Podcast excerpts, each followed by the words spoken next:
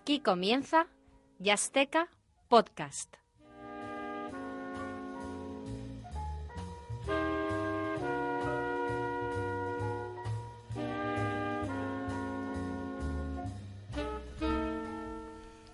Hola, muy buenas escuchante. Bienvenido una vez más al programa Yasteca Podcast. Soy Alex García, el administrador de la web Yasteca Revista Digital de Jazz. eh, y hoy un día más vamos a disfrutar de un ratito de un jazz magnífico, magnífico.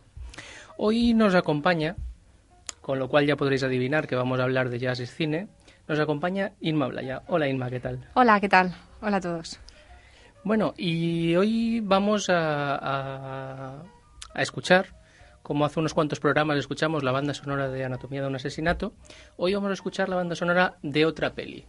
Y para ello, antes que nada, eh, empezamos la sección de jazz, y cine.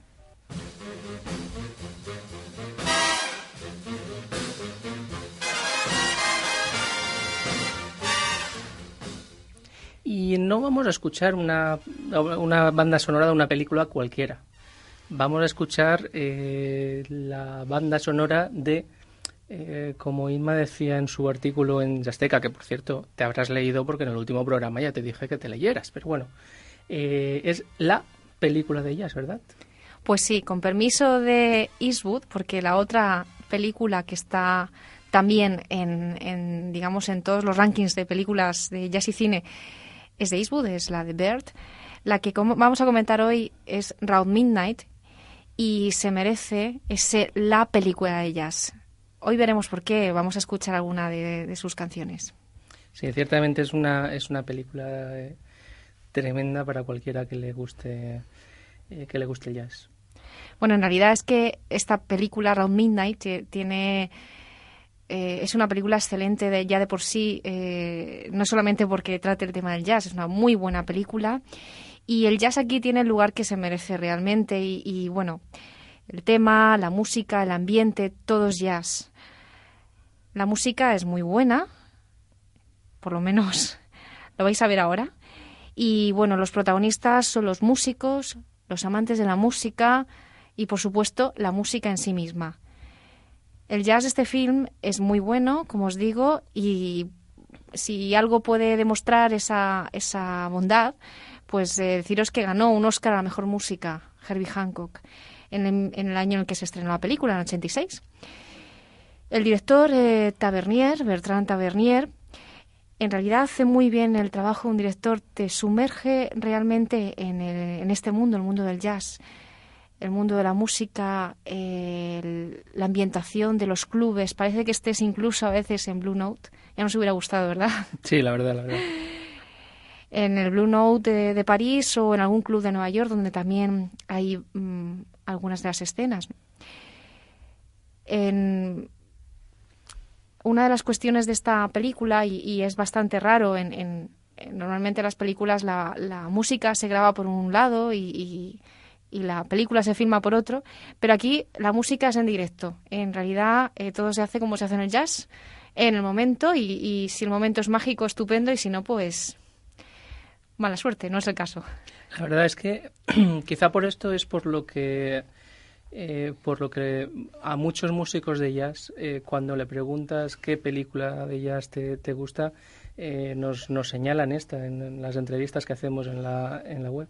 Sí, es una de las películas que, que recomiendan porque realmente para, para Bert- eh, Bertrand Tavernier rodar esta película fue una sorpresa continua, una sorpresa de día a día porque no sabían muy bien lo que podía salir y no sabían muy bien, no podían repetir escenas tampoco porque no podían repetir trozos de escenas, era repetir varias secuencias seguidas. ¿no? Bueno, esta película, y vamos un poco al tema, es una película sobre el final de la vida de un músico un gran músico americano que está exiliado en París. Pero sobre todo es la historia de una amistad entre un amante del jazz y un músico. Por eso también nos gusta mucho a los que somos aficionados al jazz. Porque, bueno, pues se ve lo que apasiona el jazz, el entusiasmo y, el embelsamiento con el que se escucha a, los grandes. Entonces también lo entendemos nosotros como un homenaje a, a los aficionados. Y bueno, pues, eh, pues al tratarse de una película sobre un músico de jazz, aunque en realidad se, se basa en, en, dos, en dos músicos, pero bueno, al tratarse de un, de un músico, pues tenía que rodearse el director de buenos músicos, porque si tenían que tocar en directo, pues no iba a coger a cualquiera. Y Dexter Gordon, que hace el protagonista, eh, pues eh, toca muy bien y además hizo muy buenas interpretaciones. De hecho, fue eh, nominado al Oscar en, ese, por esa película también, ¿no?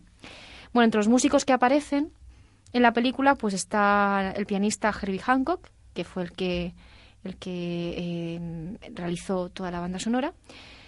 Cedar Walton, los vocalistas Bobby McFerrin y Lonette McKee, los bajistas Ron Carter y Pierre Michelot, los baterías Tony Williams y Billy Higgins, el guitarrista John McLaughlin, el violonista Bobby Hutcherson, el trompetista Freddie Hubbard y el saxofonista Wayne Shorter. Vamos, una lista eh, tremenda. Estupenda, estupenda. Bueno, en realidad de, esa lista también podemos decir, Alex, ¿verdad? Que hemos visto algunos, que algunos en sus momentos posteriores, no cuando hicieron la película, pero bueno, hemos visto grandes de, de, los que aparecen aquí, ¿no? Herbie Hancock, Bobby McFerrin, Hutcherson, y Cedar Walton. Sí. Y bueno, pues es que no paro de hablar de la película, vamos a empezar a disfrutar. ¿Qué, qué has seleccionado para ver, para escuchar ahora? Parece como que si lo hubiera seleccionado yo, así no va a parecer que lo has seleccionado tú. En fin, sí. ¿Qué vamos a escuchar? Vamos a empezar con, con, la, con la mm, canción que abre eh, la película eh, Round Midnight. Eh, es una versión absolutamente deliciosa. Es, es, una versión que interpretada por Bobby McFerrin al, cantando.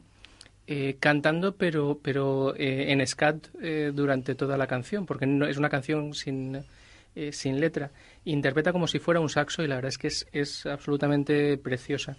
Y a continuación vamos a escuchar Body and Soul. Está ya interpretada por eh, por, el, por el saxo de Dexter Gordon eh, con esa pausa, esa tranquilidad que le, que le caracterizaba. Vamos a escucharla y luego te cuento algo más.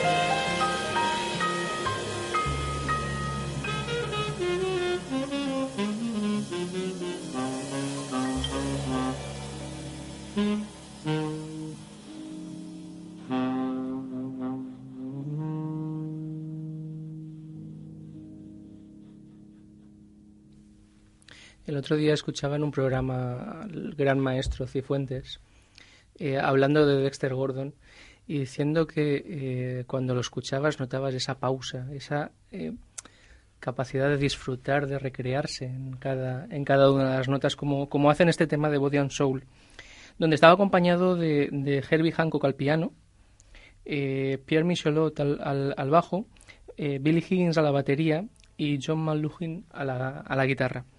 Y el primero de los temas, eh, como te decía, el cantante era Bobby McFerrin.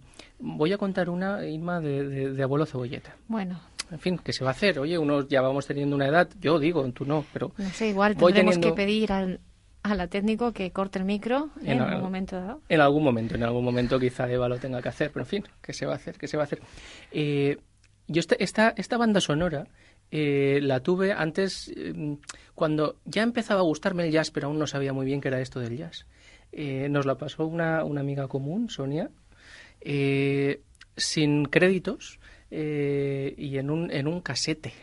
Muchos de vosotros, que igual tú, escuchante, no tienes una edad como para haber conocido el casete, pero era una forma de almacenar música, de verdad, te lo, te lo, te lo aseguro. Puedes ver en Wikipedia, seguro seguro que viene algo.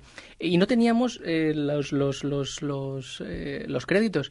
Y, y yo este primer tema de donde había salía el cantante este no sabía si era de hecho creía que era una mujer y no sabía no sabía quién era luego ya años más tarde ya eh, la compré compré el CD y ya y ya descubrí que, que era una música eh, fantástica y, lo he escuchado mm, centenares y centenares de veces. Sí, es que Bobby McFerrin es que lo que hace con la voz es increíble. Eh, no solo la trata como un instrumento eh, de viento, es que además sabe hacer, bueno, sabe hacer cosas que no sé ni cómo las hace, ¿no? Cuando lo vimos en directo, cómo utilizaba, digamos que todo su tronco para, para emitir sonidos y casi a la vez. Es que era increíble, no sé. Es, capaz, es capaz de estar, de estar tocando como si fuera un piano, al mismo tiempo los bajos y los agudos, la melodía, es impresionante. Es impresionante.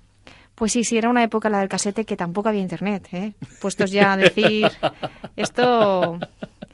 Eh, suena todavía más cebolleta esto, pero vamos. Vamos entonces a, vamos a seguir sobre la película. Bueno, pues la película eh, es sobre un saxofonista que está eh, interpretado por Lester Gordon y que se basa en dos músicos, como decía anteriormente, Lester Young y Bud Powell, un saxofonista y un pianista. Yo la verdad es que em, lo que veo en, esta, en esta, a, mí me chocaba, ¿no? Que se basara en dos, dos, eh, dos músicos, pero realmente, bueno, yo creo que lo que se quería también con esta película era em, hablar sobre un músico, un buen músico, sin centrarse en la biografía de alguien que realmente hubiera vivido. Aunque, aunque en realidad podía haber sido la biografía de muchos músicos estadounidenses que en una determinada época eh, tuvieron que abandonar eh, Estados Unidos por las leyes anti, anti alcohol eh, y no podían tocar en, en, los locales de allí y fueron acogidos muy bien por, por, por la vieja Europa. Sí, y además también, pues eh, este músico, bueno, o se muestra, mejor dicho, la vida de, los últimos momentos de un músico que vive, pues, la autodestrucción, eh, fundamentalmente por el alcohol y bueno y por, por una vida eh, con digamos con, con, bastantes penas y penurias ¿no? que eso también es algo que, que fue muy común en los grandes ¿no? Los grandes, en definitiva, en, los grandes artistas, pues la verdad es que, han vivido, o, digamos que en muchas biografías de grandes artistas vemos siempre unos momentos finales bastante penosos. Bueno, pues como decíamos también al principio, es la historia de una gran amistad, esta película, porque aparte de esta parte, digamos, o este, o este apartado tan negativo del final de la vida de un músico, pues tratan y muy bien la amistad entre el francés eh, Francis y eh, y Dale Turner, el músico. Entonces, hay una parte de la película que, bueno, pues tiene cierta alegría porque eh, su amigo francés, el fan de, de, la música jazz, consigue que, que, Dale Turner, el saxofonista, pues lleve una vida algo más eh, amable ¿eh? y, y digamos que le propicia también un clima para que el arte pueda fluir e incluso hasta llegue a ser feliz, ¿no? Ese es un esa es una, es una parte muy, muy eh, positiva de la película, claro. Y bueno, pues eh, sobre el, argumento no decir más, porque si no voy a desvelar el final de la película, mejor nos quedamos ahí. De todos modos, en, en el comentario en, en Yasteca sí que hablo un poco sobre toda la película, incluso el final, pero aviso, ¿eh? aviso. Podéis leerlo hasta donde empiezo a decir que voy a hablar sobre el final, sin, sin problema, que no os voy a, a decir nada que no queráis oír. Muy bien. Eh, volvamos a la música. El director musical, Herbie Hancock, seleccionó para la película 23 temas. El álbum de la película Around Midnight incluye 11 de estos. La película tiene eh, más música, pero en el álbum eh, hay 11 temas. Hay que decir también que Around Midnight es el título de una canción anteriormente em, editada por Monk, que también aparece en la película su, su interpretación. Y bueno, pues hay otros estándares de Bud Powell, Cole Porter, Gershwin, Charlie Parker, Chet Baker y Bessie Smith, por nombrar algunos, porque tiene muy buenas, muy buena base también. Bien, pues eh, sin más, vamos a seguir con los otros dos temas que has seleccionado, Alex, o que hemos seleccionado los dos, lo que quieras. Los dos siguientes temas eh, son, el primero de ellos es Beranger's Nightmare, eh, la pesadilla de Beranger, eh, que está interpretada por Hancock, Michelot al, al bajo, Billy Higgins a, la, a, las baterías y John McLaughlin a la guitarra. Eh, es una pesadilla y lo detectaréis enseguida, veréis en, la canción eh, cómo muestran esa, esa, pesadilla, esa inquietud a la hora de escucharlo. Beranger es el nombre de la hija del, del amigo francés del protagonista. Es una hija de un 6-8 años. Correcto. Y, y, Fairweather es la siguiente, la siguiente canción, eh, con Herbie Hancock también al piano, Michelot al, al, bajo y Billy Higgins a las baterías. Y eh, Chet Baker es quien, quien canta y toca, y toca la trompeta. Otra alma torturada de, del, del jazz. Escuchémoslas.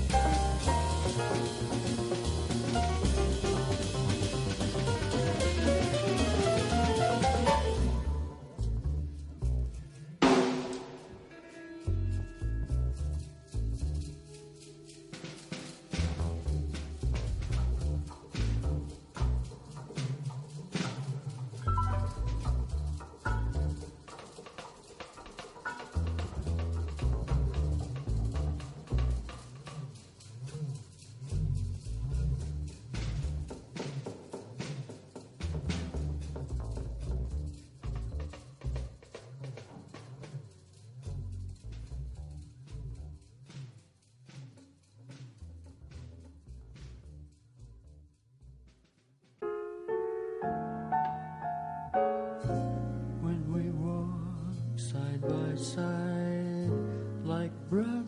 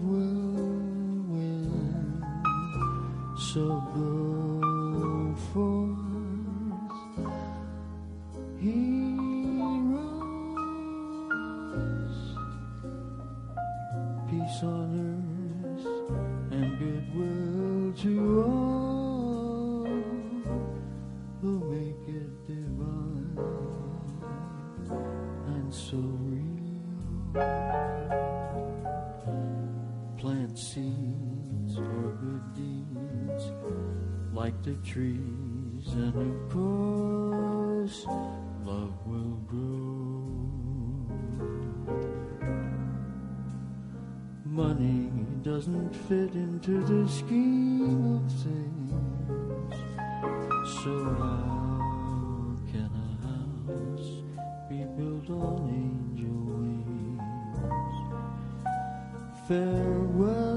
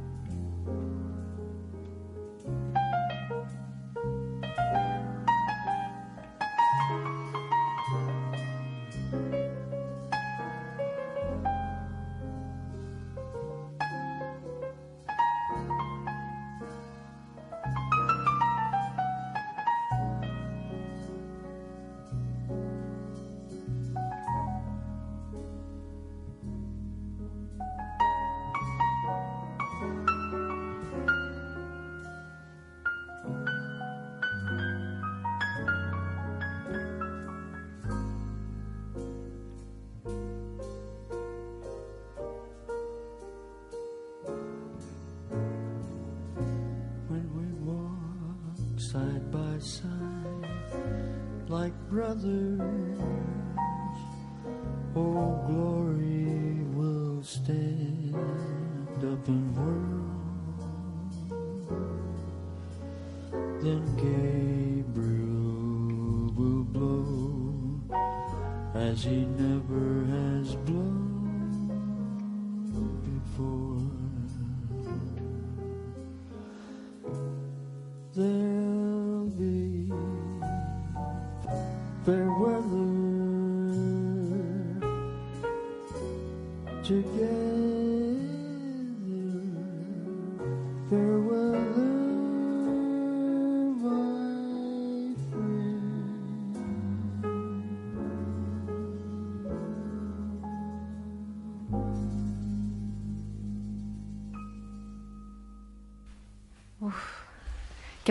¿Eh? Bueno, esta última es preciosa. Esta última es preciosa. Bueno, pues nada, vamos a seguir con la película. La película obtuvo nueve premios, tres de ellos a la música y tres a su intérprete. El intérprete de Esther Gordon, que fue su primer papel este de cine y el último, vamos, eh, y lo hizo muy bien. Le nominaron a, a un Oscar que no ganó, pero compartió butaca con actores de la talla de Bob Hoskins, William Hart, James Wood y Paul Newman, que fue el que se lo llevó por el color del dinero. Y hablando de- del actor de Dexter Gordon, pues la verdad es que hay una hay una historia que cuenta eh, que contaba eh, el director Bertrand Tavernier, que se lo había contado Gordon, que cuando se estrenó la película en Estados Unidos, Marlon Brando envió una carta a Gordon diciéndole que era la primera vez en 15 años que aprendía algo sobre actuación. Dexter llamó por teléfono a Tavernier para leerle la carta y le dijo, después de esto, ¿quién necesita un Oscar? La verdad es que está absolutamente tremendo. Es, es interpreta a la perfección el, eh, a ese músico eh, típico que tantos eh, que tantas representaciones reales tuvo. Sí, bueno, de hecho a veces decían que se confundía la ficción con su vida, porque porque no se sabía en realidad quién era quién, si realmente estaba interpretando o si estaba haciendo, si se de alguna forma se había metido tanto el papel en, en su primera persona o, es que era muy parecido a él. ¿no?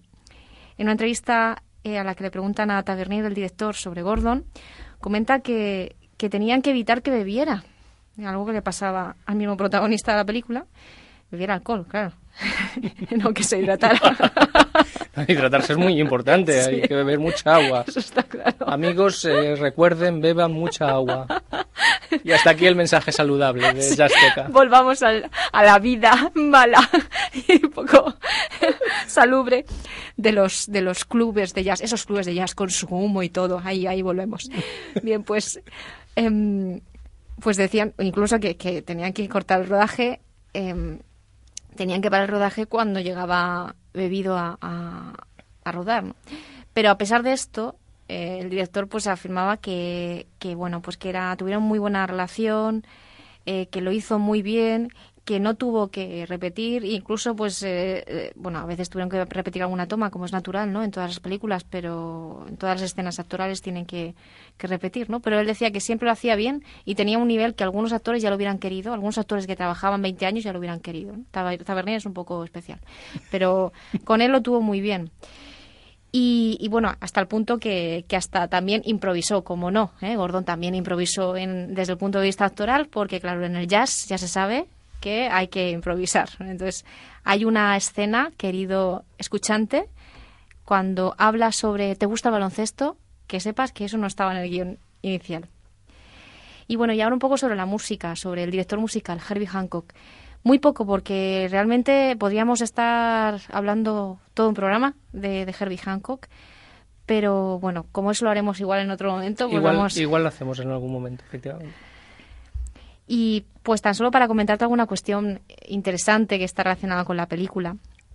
En las notas del álbum, esos créditos que decía Alex que no teníamos al principio, pero ahora sí tenemos, pues eh, Tavernier escribe que una noche le llamó a Hancock y... No, mejor dicho, ya me he liado yo. Un día, eh, vamos a escenificarlo, eh, pongámonos, es de noche. Eh, y Hancock llama a Tavernier Al- alrededor de medianoche. alrededor de medianoche Perfecto. y Hancock coge ese teléfono mm, otra llamada mm, retro de estos de... piticlin. piticlin, sí. Y llama a Tavernier y le dice, Hola, soy Herbie Hancock. He leído el guion que me diste y he llorado. Y me he sentido orgulloso de ser negro y músico. Quiero hacerlo. Bueno, pues aparte de esta pasión que tuvo eh, Tavernier, el Tavernier decía que había sido una suerte contar con él como director musical, no solo por lo, por lo bueno que era, sino porque eh, tuvo bastante temple, fue bastante sereno y paciencia por las diferentes problemáticas que fueron surgiendo a lo largo de toda la película, porque bueno, debe ser así, hacer una película tiene que ser bastante complicado, pero Hancock estuvo Un músico de jazz es alguien que siempre sabe interactuar y, re- y reaccionar ante el entorno. Bueno, pues eh, dicho esto, vamos a las siguientes Con- canciones. continuamos. Las dos siguientes canciones eh, que vamos a escuchar son Una noche con Francis, en castellano en el, en el original, con Dexter Gordon al, al saxofón, al, al saxofón tenor, eh, Herbie Hancock, Pierre Michelot, Billy Higgins, Bobby Hutcherson al, al vibráfono y Wayne Shorter eh, también al, tenor- al sax- al saxofón tenor. Y por último, mm, escucharemos The Peacocks, con Herbie Hancock al piano eh, y mm, Michelot al bajo, Billy Higgins a las baterías y Wayne Shorter al tenor.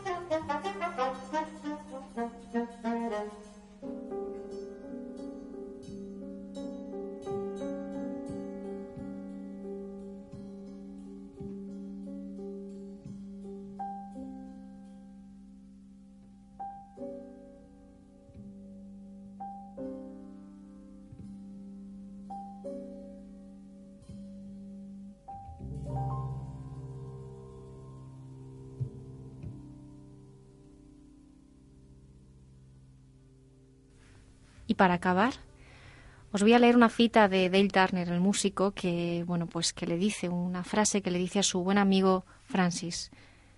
Espero, Lady Francis, vivir para ver una avenida que se llame Charlie Parker, un parque Lester Young y una plaza Duke Ellington, e incluso una calle Dale Turner. Por cierto, 11 años después de, del estreno de esta película, se erigió una estatua de homenaje a Charlie Parker junto, con, junto a las calles de La Fitzgerald y Count Basie, en Kansas City, en Missouri. Bien, pues simplemente para acabar, decirte, esta banda sonora es preciosa y la película mucho más. Si te gusta el jazz, esta es tu película.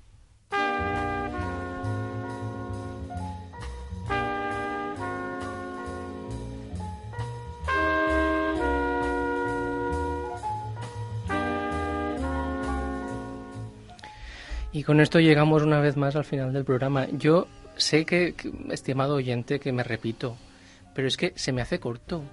Yo al año que viene yo voy a pedir que sean programas de dos horas o de tres o de cuatro porque es que me lo paso muy bien. Pues fíjate a mí lo, lo corto que se me hace. que vengo una vez cada no sé cuántas, cada muchas, que me invitas poco y... ¿eh? Como siempre esperamos que, para ti también haya sido corto porque eso significa que te habrá gustado. Eh, ve corriendo a buscar esta película, eh, mírala porque es una película magnífica. Eh, lee el artículo de, de Inma en jasteca.com que está muy bien. Y nada, y como, como te decía al principio, soy Alex García, nos ha acompañado Irma Blaya, esto es Jazzteca Podcast y nuestro lema es Disfruta del jazz y síguenos en jazzteca.com.